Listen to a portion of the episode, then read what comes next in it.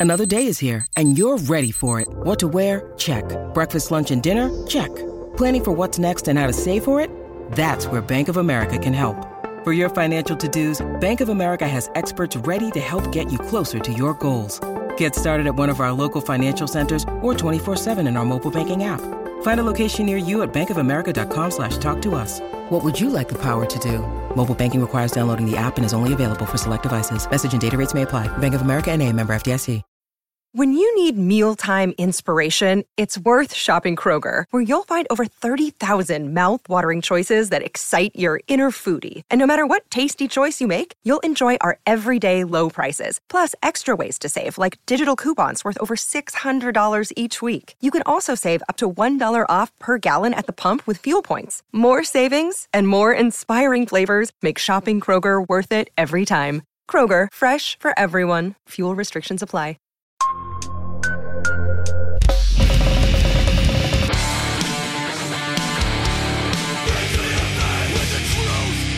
Welcome to the Punk Rock MBA Podcast. If you are enjoying the show, and I hope you are, I wanted to mention our Patreon because that is the best thing that you can do to support the show if you are so inclined. Patrons get access to every podcast a week early without any of the ads.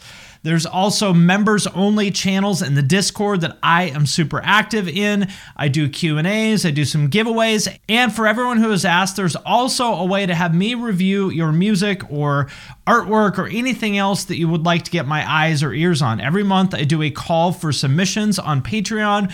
You post your work in the comments and then I will review it live on Twitch and then post them to YouTube for everybody on Patreon as well. So if any of that sounds interesting to you, there's a link to that in the show notes for this podcast. Billy, welcome to the show. Really excited. I've been a fan for uh, probably about 30 years now, so I'm really excited to have you on. Dude, thank you for having the time to promote my new fucking record that I'm fo- so fucking psyched about. It's been two years locked up in a studio and at home during COVID, and I'm finally getting it out. It just hit the stores on Friday. It's called Leaders and Liars. So thank you for your time, bro. Of course, yeah, we were just listening to it, and uh, honestly, it's really good. I and I, I would not say that if I didn't mean it. It's like really good, and it kind of reminds me of like uh, it's like something from 1986 in a good way with like better production. Like it almost reminds me of like the Sick It All seven inch or something. Dude, I love you. Your shows are so awesome. You you have this. I'm, I, you should have a tag, no filter, because you're super honest and straightforward. I don't get that, but that's cool. I love. I'm a big fan of Sick of It All. I think this record is a little bit for me. It's a little bit more metal and heavier. It, it is a little bit more, yeah, yeah. Maybe like the maybe like the first album where they everyone said they were too metal. I never said they were too metal, but I, I No, but but lots of people did. did they? Yeah. Well, I mean, it, you, I mean, you guys got that more than anyone. Yeah, we did. I always looked at us like we were kind of like I don't know if it's bad to say these days, but like the redheaded stepchild. You know, like we we liked punk rock, metal, and hip hop, and we mixed it all together when in a world where it wasn't cool, you couldn't do that. And suddenly, Right. everybody who liked those types of music were like, "Dude, I like Biohazard, and I like Onyx, and I like you know Public Enemy, and Beastie Boys, and Slayer, and All." So it's it was okay to suddenly like different types of music. and that seems obvious now but you know back then it was it was not but i do want to talk about the new album before we uh i, I don't want to go talk about the old days forever because i want to make sure we talk about the new album um you, you said you've been working on this for two years you know you got a lot of other stuff going on what inspired you to make another album this is your second solo album right it's my second solo record under BillyBio. I kind of look at it like I was always a solo guy, even though Right. with Biohazard, but I would always bring in songs, finished songs, recorded like Tales from the Hard Side or Punishment, songs that were actually on demo. And even on a re-release of Urban Discipline we released recently, there's a version of a song I wrote called Business that's like a demo. It's a drum machine. It sounds like old school early hip hop with a drum beat, you know, from a drum machine. But we would put it through with Biohazard. We would put it through something we call the meat grinder when everybody got a chance to put their two cents in. With the solo stuff, I feel like you know it's like this. Finn, It's like you have um, a painting. You have this vision in your head. You paint. You put it on canvas. You hang it on the wall. You don't invite your friends over, give them a beer and a paintbrush with some paint, and say, "Go ahead and change it whatever you want." You know. So that for me is it's almost like it's it's a pure representation of what and who I am, what I have inside. And that vision I like being able to paint, you know, hang on the wall and and see what was in my head purely captivated um or captured and authentically representing w- what my feelings are. Not to be all deep and, and, and philosophical, but that's as an artist, that's what it is. That's what we like to do and we put ourselves out there. I don't look at it like to go back to your initial question. I don't stop and say, okay, time to make a record. I never been like that. I'm I'm a more I'm a creative where I'm always writing. I'm always working on new ideas, and there's always there's always soup on my stove, and it's and sometimes this soup is a little bit more ready than than another soup or another dish. Sometimes it needs a little bit more salt or just needs to simmer a little bit longer. But there comes a point where whatever I'm working on, these songs kind of gravitate together, and it jumps off the table and says, "Yo, we're ready. Call your friends over because we're ready to eat." There was a point, and I love that in every different chapter of my creative life where those songs magnetize and jump off the table. And and at one point they all said, We're called leaders and fucking liars.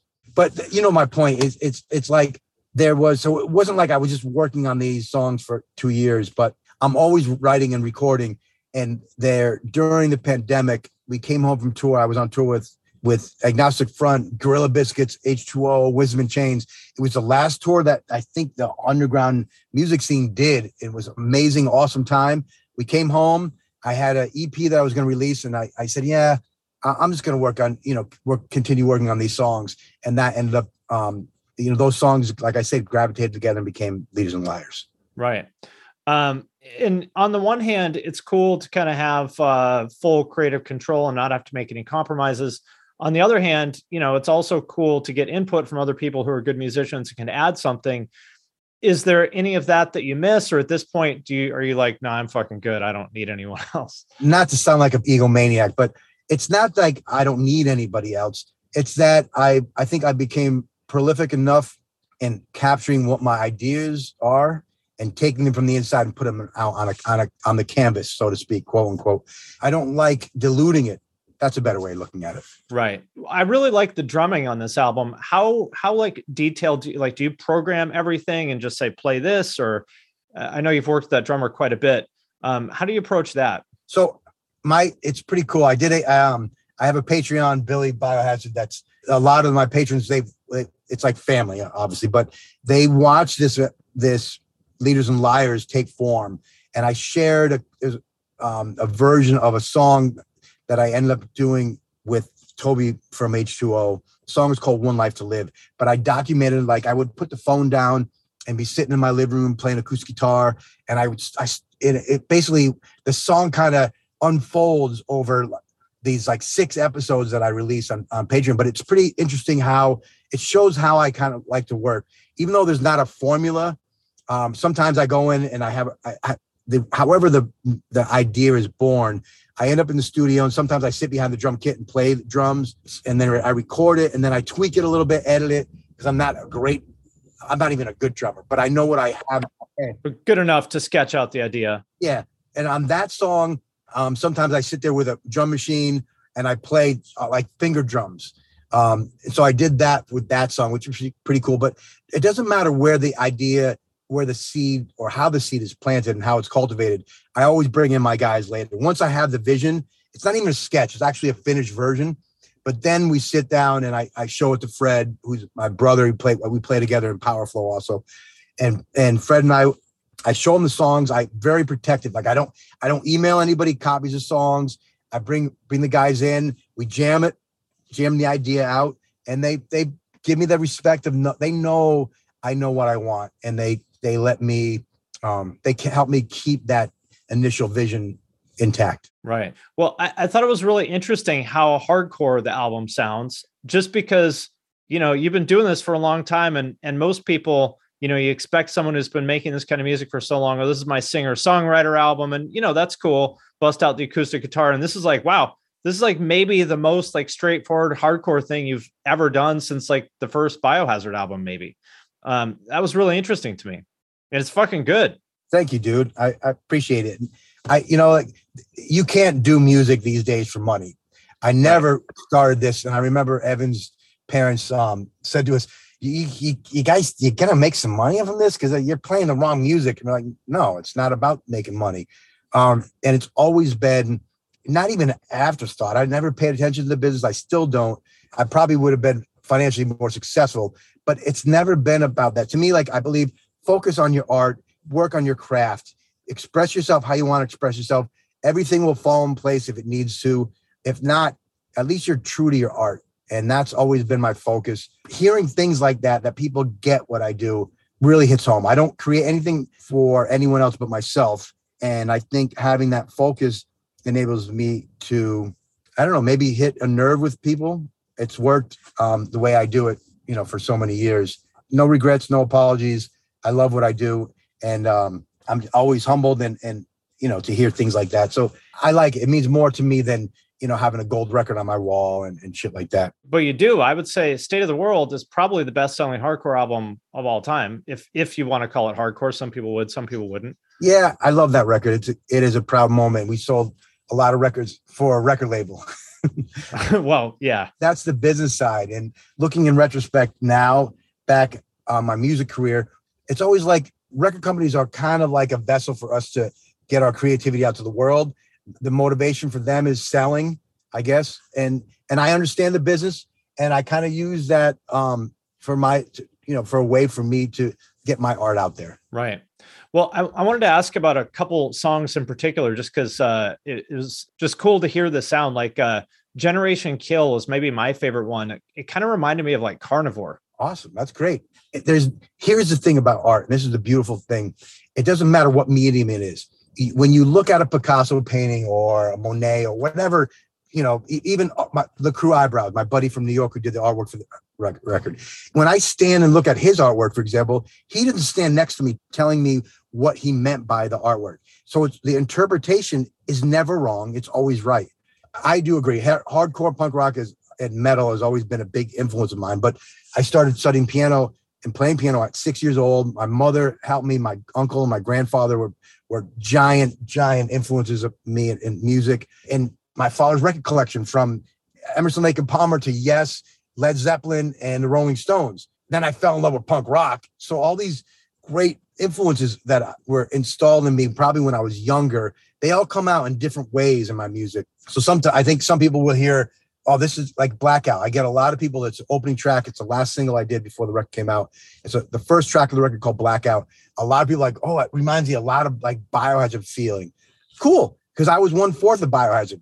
And and that influence is obviously there. There's something about the record Leaders and Liars that that it's something there for everybody. I think it, you know, obviously if you're a country fan, you're not gonna like my music, but probably not. You know, if probably not, definitely not. Although I like Johnny Cash. Yeah. Well, I mean, if you don't like Johnny Cash, there's definitely something wrong with you. Another song that I thought was interesting was Leaders and Liars, which almost has a little bit of that like street punk oi kind of feel to it, which is normally a sound a sound that like I don't really like, but you know, we were listening to Punishment earlier and I thought I'm not surprised that Biohazard was the band that kind of rose above all the rest of them because the songwriting is just so much fucking better and hearing you talk about your kind of influences with you know everything from like piano to ELP and stuff you know it seems like you have a much broader palette that you're drawing from than probably most people who just listen to other hardcore bands yeah i'm, I'm never one to sit outside and cast stones at other people. Yeah, it's not a bad thing. Yeah. One of my favorite records was Victim in Pain. I remember hearing that first opening chord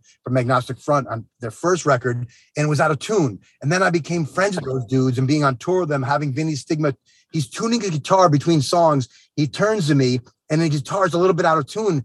And I wanted to say, no, it's not there. It's not in tune yet. And he interrupted me and said, close enough for hardcore. Right. And I was like, yes, that was hardcore and punk rock ethic different from metal, but metal still had that same attitude. It was like it's not about perfection; it's about attitude first, energy, energy, vibe. And Leaders and Liars has that, not just on the t- title track. Generation Kill, it's a song that's a, a fast, fierce fucking song about something that's fast and furiously destroying our culture. I think disliking or unliking somebody because they think different from right. you or believe in something different to you is a is very destructive to our culture and our world. I mean, I'm sure it's always been there to some extent, but I mean, I remember years ago, I knew people from, you know, you'd go hang out with vegans and Krishnas and metalheads and people who had like wildly different belief systems, and it was fine. And now it's like, if you don't agree with all the 10 things I believe, then I hate you, you're the enemy. Yeah. I think that's way more destructive. I, I fell in love with the subculture in a time when I really needed to feel like I belonged because I felt like I didn't belong. And that's, I think, what draws us all to the to underground music scene. And you can call it whatever. It can be the punk scene, hardcore scene, Yeah. or New York hardcore scene, or the metal scene, or whatever. But it's that feeling of family that we fall in love with. And what unites us is having the, that same belief like, hey, you like this, but I like this, but we also like this. And that makes this, that's, that's unifying on similar beliefs and respecting differences.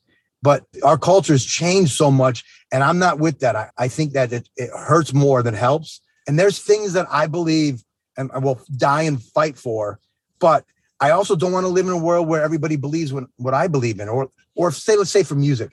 I don't want. I love Metallica and I love Anthrax, and I also love Cro-Mags and Agnostic Front and Turnstile. But if everybody in the world liked those bands, there wouldn't be anything else. Right. I, I want to get turned on to the next big. I want to get turned on to the next new thing, and that is what turns the world in a beautiful, awesome, positive way. When you disrespect that, or, or actually when you don't have respect for being um, holding a different belief than somebody else, or having respect for them having a different belief than you, that's not positive, not forward thinking. No, it sure isn't. And it's like it's it's more than just making life unpleasant. It's actually like a serious risk to society because this is when people like fight, you know, people are ready to kill each other over the most trivial shit, you know, that they probably never even they never even sat down and talked to someone that they disagree with to figure out why. Like, for example, like my dad was a corrections officer. And so I hear all these people, and my stepmom was too. So, you know, I, I encounter lots of these ACAB people who go on and on about how, and lots of my friends are cops and, you know, go on about how bad cops are and rah, rah, rah. I'm like, all right, well, you know, my, my family was in corrections. Do you know any cops? Have you ever talked to one? Did you ever even try? Exactly, dude. It's like racism. I, I remember, you know, we, we grew up fighting, um, not to pull this card, but, but Actually fighting Nazis for real. for real. Going down, I remember when we played this one show, and it's these kids, and it was like maybe it was Biohazard, Sick of It All, and Sheer Terror in Allentown, Pennsylvania. There was like maybe 1,200, 13, 1,500 kids. I don't remember, but it, it, it was a massive crowd. And Allentown was like full of that was like Hammerskins. I don't know who they were, but you, when you see, even though out of out of 1,500 people, if you see a group of 10 kids like doing Sieg Heil, putting their arms like like Hitler, I'm like, what the fuck is this? This is Right. insane. See, we said something. They tried to beat up one of our friends, Chris from DC. He got back on stage and, and we made an announcement. We said, yo, keep your fucking bullshit politics out of here. We're, this is all about being family and believing in, similar things and keep, your keep the politics, keep the bullshit out of here. These kids didn't want to hear that. I jumped off the stage, go to the between the stage and the barricade, and all these eight dudes ran right to me. They're doing this, and one kid put his fingers right in, in front of my mouth. And bro, he had black. I remember. I'll never forget this. He had black leather driving gloves, and I bit his hand like a fucking pit bull, and I'm shaking like. I spit his hand out like, "Come on, motherfucker!" And they they wanted to kill me, but I stood my ground. I was like, "Fuck you, man." Half of Biohazard is Jewish. You're gonna fucking do that shit. You're gonna deal with fucking consequences. I don't believe, and I also believe this. Here's the other thing. I also believe it's your right to believe in what you want to believe. That's what makes our our our country um, as unique and special. In, in a lot of places, you can't air your views. Right. I believe that if you're against the government, it's your right to say you're against the government. It's your right to say it online if you're against the government.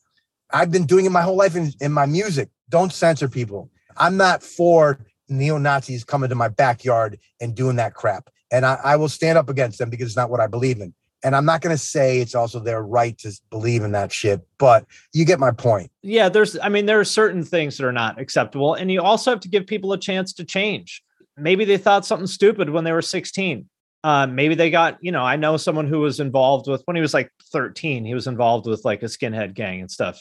He's like 40 now and it's been a long time. So he didn't even really believe it then, but there's people who still hold it over his head. They're like, oh, when you were 13, you know, you hung out with these guys like, yeah, 27 years ago, you know, and but they want to hold it over your head and, and refuse to give people a chance to change or or correct their mistakes. Bro, early days of biohazard, I was addicted to heroin and did crystal meth. I got I became straight and got was a straight edge kid um, and, and kicked all that shit. I was more interested in music, but we all have ups and downs in life, and it's how you deal with those obstacles that that put you on a better path or a more destructive path. And it's one or two ways you're going to go. So what you mentioned before about having knowing cops and having police in your, your family, it's the same concept. I remember having this conversation with this kid, and it was a different show, a different tour, a different part of our career. But the kid said something stupid or, or did something. I can't remember. We end up in the backstage talking to this kid. I remember there was a fight with one of our friends, and he said, "Hey, I want to apologize. I'm I don't dislike your friend because he's black. We have no problem with black. It's it's." And he said, and pardon my but to, to, to relay the story properly, he said it's not the blacks, it's the Jews that we don't like. I'm like, what do you mean we? And what do you mean what do you, Jewish people? You have problems with Jewish people now? First, you had a problem with my friend because he's black. Now you have a problem with Jewish people. Evan stands up and who's Jewish from Biohazard, and he comes over and he's like, "What'd you say?" I said, "You're telling me how he had he doesn't have problems with my boy who's black. He has a problem with Jewish people." And Evan goes, "I'm Jewish. What's your problem?" He goes, "Oh no no no no. It's not all Jewish people. It's just the Jewish people who own banks." So the point was, and this kid, after talking to this kid, right. and and came, he came down and stripped it down very minimally, and he said, "Listen." reality is I don't know any black people. I don't know any Jewish people. I grew up in middle, whatever town we were in, it was like Ohio or something. He said, my father, my grandfather, they grew up hating so many people. They just told me this stuff. Yeah. And it's what I, all I know. And I was like, that bingo, that's what it is. So what I love about the new generation and every generation, I love the aspect of each generation that goes out and tries to make change. My daughter, when BLM was blowing up, making a lot of noise, my daughter said to me, Hey, Pop, um, I saw that you shared this this post or that post.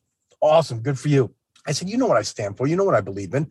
I said, I'm always up for the people who who want to make the world a better place than when they left it or than when they came here. So my daughter, the one specific thing she she she and I know I talk about shit, bro. I don't give a fuck. You're gonna cancel me, cancel me. But when when BLM was anti-police and started talking about defunding the police, right? As much respect I have for people standing up for those who can't stand up for themselves and, and trying to make a change for the better. I didn't agree with that. My daughter pushed me and said, You got to post about this. I'm like, You know what? I'm not for defunding the police. You know, we own a home, we pay taxes, I, I invest in the community. I like to make the world a better place. And, I, and she's busting my balls. And I said, Hold off a second. Let me tell you something.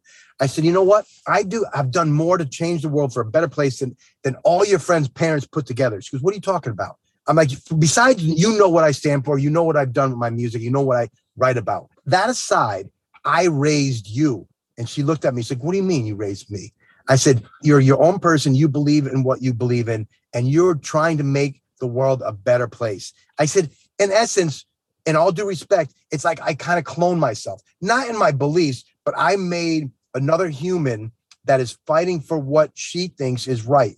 And even if you I disagree with you, I love the fact that you stand up and fight for what you believe in. Every generation has that faction to it. And I love that. There's a song called One Life to Live. And I put my daughter and all her friends in this video. We were just watching it. Yeah, it's one camera shoot. It's super creative and different for me. And I got the idea from Good Goodfellas where just one continuous shot. And it worked but it's that YOLO vibe. Like in the, the younger generation, Generation Z is what they call it now. But in you and I, when we were coming up, we were part of that generation where we said, fuck that. Tompkins Square Park lit on fire because the cops were just trying to shut the shit down. So I love that. And every generation needs those those people, those leaders who are not asking for your vote, but that are standing next to you, putting your, their arm around you, saying, yes, we need to make a change not vote for me because I'll make a change. Right, right. Give me more power and money, and I promise I'll do the right thing. Bingo. Yeah, no, I, I love seeing the kids. It reminds me so much. I was into, you know, Earth Crisis and all that kind of stuff. I mean, I still am, but like that was kind of my scene. And uh, so I would go, you know, protest first doors and all that kind of stuff. Um, and I love seeing, you know, kids that are like 19 years old doing that same kind of stuff now. Um, I don't agree with everything they say or do, but like you said, I just think it's cool to see people out there trying to make the world a better place and do something that they like. They're doing something that they believe is right. they're trying to make the world a better place and you know i support that whether i agree with everything they're saying or doing or not Yep. it's just the the spirit of it is is what i like Fight for change. exactly Hey, what's up? My name's Lurk, and I'm the host of Lambgoat's Van Flip podcast. Every week, I have in depth conversations with bands from all over the scene, big and small. We also like to keep our finger on the pulse and showcase up and coming bands on the show as well. So come check out Lambgoat's Van Flip podcast. This is Chris DeMakes, guitarist and vocalist for Less Than Jake, and host of Chris DeMakes a Podcast, a songwriting podcast where every week I'm joined by an amazing guest to break down the writing, recording, and release of one iconic song from their career. In our giant evergreen back catalog of episodes, we've had rock legends such as Dee Snider and Huey Lewis, punk rock favorites like Mark Hoppus, Fat Mike, and Brett Gurewitz, and up and coming artists of today such as Liz Stokes of the Beths and Genesis Owusu. We've had guests from all genres and styles of music, and I guarantee that if you peruse our back catalog, you'll see several episodes that'll make you say, Man, I gotta hear that. Whether you're a fan of music or a creator of music yourself, you'll take away a whole new appreciation for the songs you know and love. Chris DeMakes a Podcast is available for free on all the places you could possibly listen to podcasts, and new episodes come out every Monday. But first, I want to thank DistroKid for sponsoring this episode of the podcast. If you're not familiar, DistroKid is a digital music distribution service that musicians use to put their music into online stores and streaming services. So, in plain language, if you have ever wondered how to get your music on iTunes, Spotify, Apple Music, YouTube Music, Amazon, Deezer, Tidal, and many, many more, there's like dozens and dozens of different streaming services. DistroKid is the way to do it. It is super easy. I have used it to put my music on Spotify. It took me maybe five minutes to like set it up and upload everything. It's legitimately awesome. I am sincerely a fan of this company and their product. And for those of you who have asked, you can also upload your music to TikTok with DistroKid. And if you want a chance to get featured on DistroKid's Spotify playlists, you can do that by submitting a song through Spotlight and getting your fans to vote for you. You can also use Hyperfollow to get more Spotify followers. You can promote your new release as well as Spotify Canvas. That's where there's the video in the background in the player, and when you share it on Instagram, it shares that video too to make your Spotify release pop. And Spotify Canvas is available to all DistroKid artists. Like I said, as you can probably tell from this, like I am sincerely a fan of DistroKid. DistroKid can do everything I just talked about and so much more. So be sure to sign up with my link, which is in the show notes for this episode, to get 7% off your first year. That link is in the show notes of this episode, or go to distrokid.com slash VIP slash the punk rock MBA. And thanks again to DistroKid for sponsoring this episode. One other song we were listening to earlier, which I wanted to ask you about, an older song that people bring up to me a lot is uh, Slam from the Judgment Night soundtrack. I didn't really, I mean, I remembered that when it came out and I liked it, but that that made more of an impression on people than I remembered. Like people bring that up to me all the time now. So Slam is a really awesome point in our career. We were on tour with Sick of It All, and I got a call, and I don't know how it happened, but the guys in Onyx reached out to me and asked me to do a remix of their song. And they and that was my beginning of my career as a producer and working in the studio. And so I did um this remix and it came out great. I had um, sampled Danny from Biohazard drums, and I played all these heavy guitar riffs and erased all their stuff. And then that became a friendship. That song was really big. They called it Bionyx, and it came out great. That friendship. is funny because Fredro just reached out to me yesterday, and I just did. I have something I'm brewing with those guys, and and from that era that I I'll talk about when it's done. I never talk about things I'm going to do. I always tell you about what I did. But Sure. that aside, it was a great time. We ended up that friendship grew into another song that we did for the movie Judgment Night. We did the title track, which is a banging fucking track that you all should check out. It was a it was a great era. Oh, that's that, that's what I meant. Not yeah, I meant uh, Judgment Night, not Slam, but Slam also. We did yeah, both tracks were bio songs with them. They and then that through that we also were tight with the, the Cypress Hill camp. Sen Dog I have Powerflo with. But the thing about Biohazard, we grew we grew up and not just Biohazard, but we a big influence was everybody from Beastie Boys to Sugar Hill Gang and, and you know, Public Enemy and Run DMC. And Iron Maiden, and Agnostic Front, Cro-Mags, even even Earth Crisis. You mentioned, love them. We we shared a big common interest in. Um, to me, I would say it's a conspiracy theory, but this activist named um, Williams, Bill Cooper wrote a book called "Behold the Pale Horse." Uh-huh. He was a military dude. Guys, do do it. Do yourself a favor, everybody listening. Google William Cooper. If you could pick up one of his writings called "Behold the Pale Horse," it's it's eye opening. I never, I remember the book. I never read it. I know Carl is a big fan of him, but they eventually got him. The Patriot Act came out after September 11th and it enabled them to go onto his property and, and eventually successfully kill him. Um, and they got him. So usually anybody who sticks their head above the, cr- the crowd, people are going to throw rocks at it. And when you're subversive and you're writing about, uh, maybe I'm getting too crazy here. Go for it. Be crazy. There was a funny time in my life. My brother was riding in New York with my pop, going down the street, and this kid on a skateboard um, ollies over the curb, zips across the street. My pop swerves out of the way and starts cursing. What the fuck? Look at this kid. He's got a green mohawk and a leather jacket with American flag torn up. He just like insulted this kid on a skateboard. And my brother turns to him and says, Pop, that was Billy.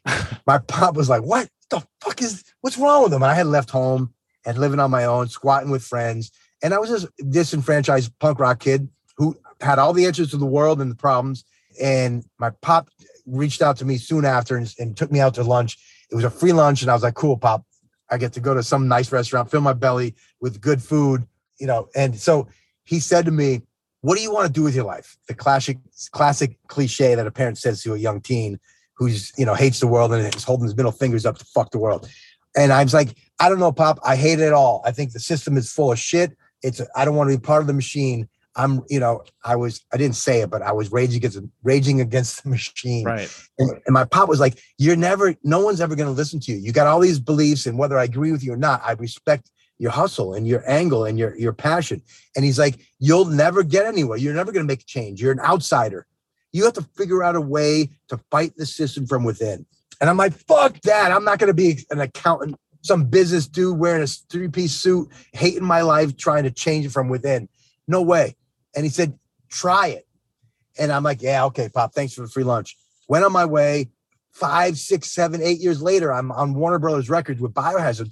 And we're we're reaching a lot of people from a giant fucking soapbox. We caught a lot of flack because we went from independent labels to a major label, but our message never changed.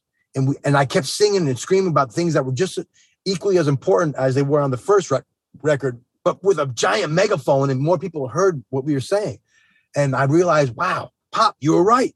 I'm still, I still got a fucking shaved head. I still have the same beliefs, but I'm not the outsider. I weaseled my way into the system through the cracks, but with the same message. Anyways, maybe it's a little bit boring to some people. No, it's it, it's not boring. I think it's important to hear because you know there's a lot of people that are you know having that same conversation with themselves. They have a message they want to get out and they want to you know change the world in some way or another. And you know, not to say that everyone should take that route. I I I, I respect people who kind of want to do things their own way and say fuck the system. That's cool too. But at the same time, like maybe if you play ball, you might actually get a little bit further. And you know, you guys are a great example of that. Like how like you know, you can think what you want about MTV, but how many people did you reach with MTV? Like tens or hundreds of millions. Beavis and Butthead helped us reach a lot of people that would have never heard of Biohazard. Right. But we were we didn't change the message. We are still singing about the same things we wanted you know, it's just suddenly they just for some reason gravitated to us, which I, I can relate to. But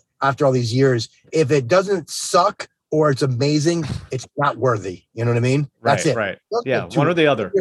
This has got fucking amazing or this fucking sucks. That's it. Everything in between is mediocre. Yeah. Well, I, I did want to ask you a little bit about that, uh, kind of those early days. I'm curious, what was your relationship with the hardcore scene, say, you know, before urban discipline. Because I, I, remember you know like i said earlier you know people said biohazard was too metal kind of like life of agony. It seemed like there was sort of that scene of or and and you know carnivore and type o negative of these like kind of half metal half hardcore bands that all played like the moors.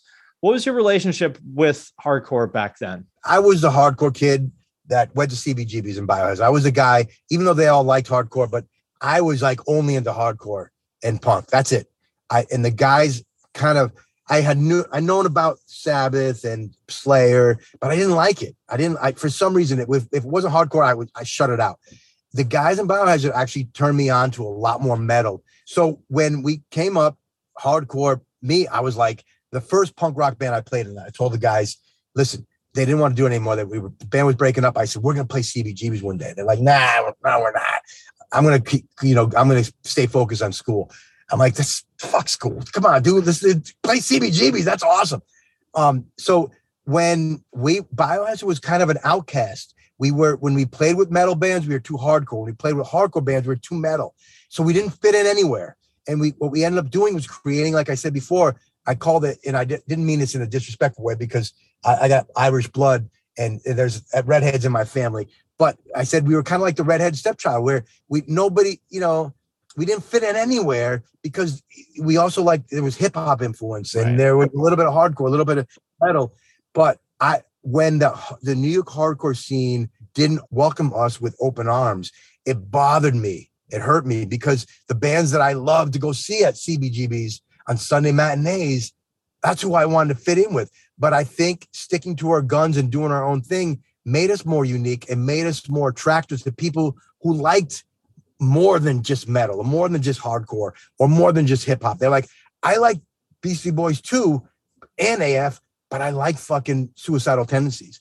We kind of those people gravitated to us.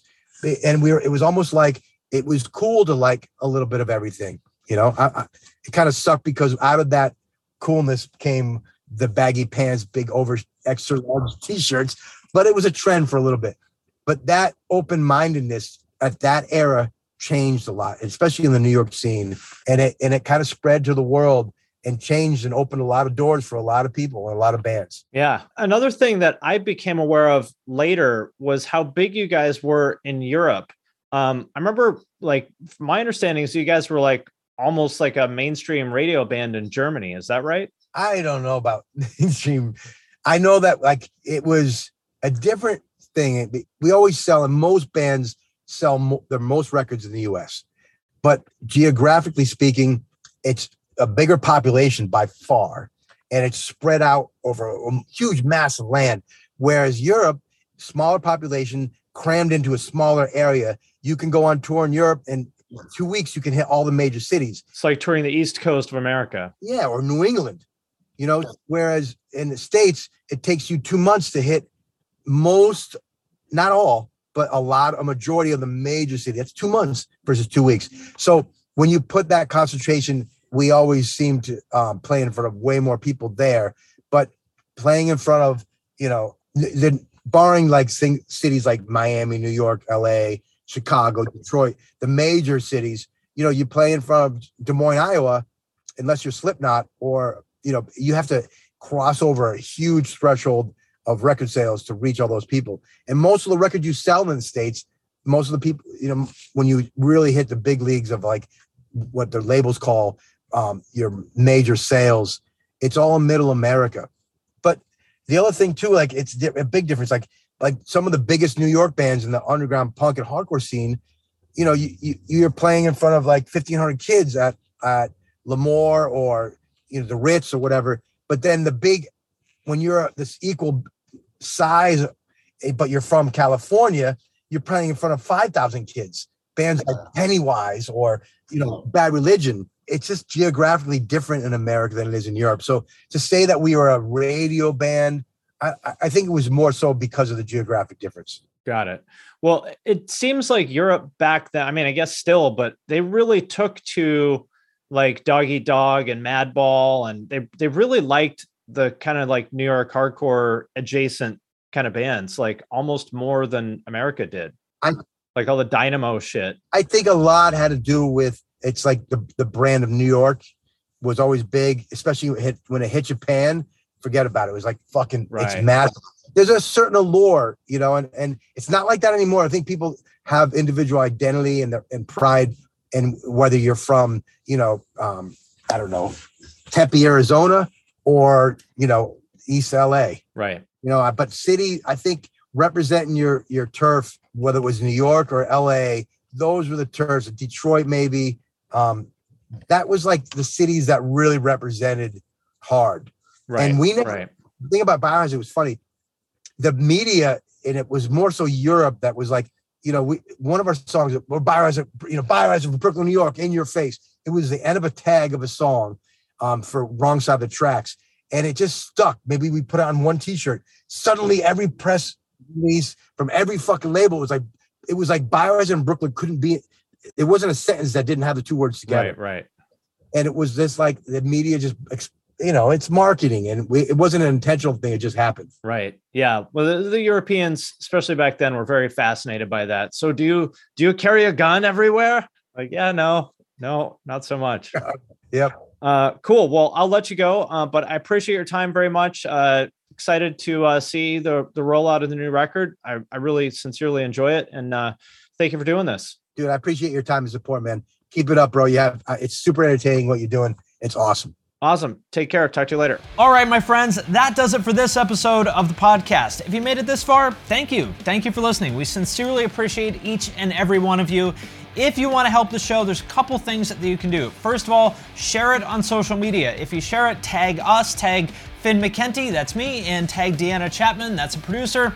Second thing you can do, if you really, really, really love us and really want to support us, you can support us on Patreon. There's a link to that in the show notes. You can leave a review on Apple Podcasts or wherever else you're listening to this, or you can do none of that. And you can just sit at home thinking about how awesome this podcast is. That works too.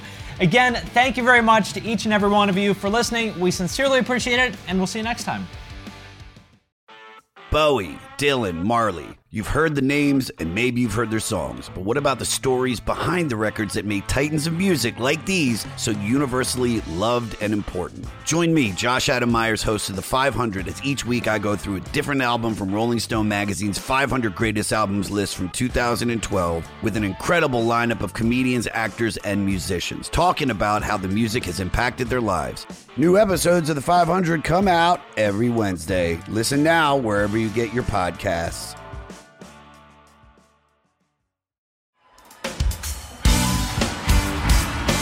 Hello, everybody.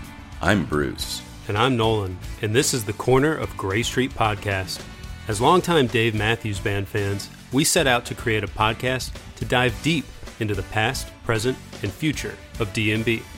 Not only do we recap and review shows within an ongoing tour, but we revisit past shows from throughout the band's history, conduct interviews with a wide variety of guests with ties to DMB, and create unique and exclusive content like our Concerts on the Corner series. Whether you're a fan of the band or just a fan of great music, we think you'll find something you'll enjoy. We can't wait to see you on The Corner of Grey Street.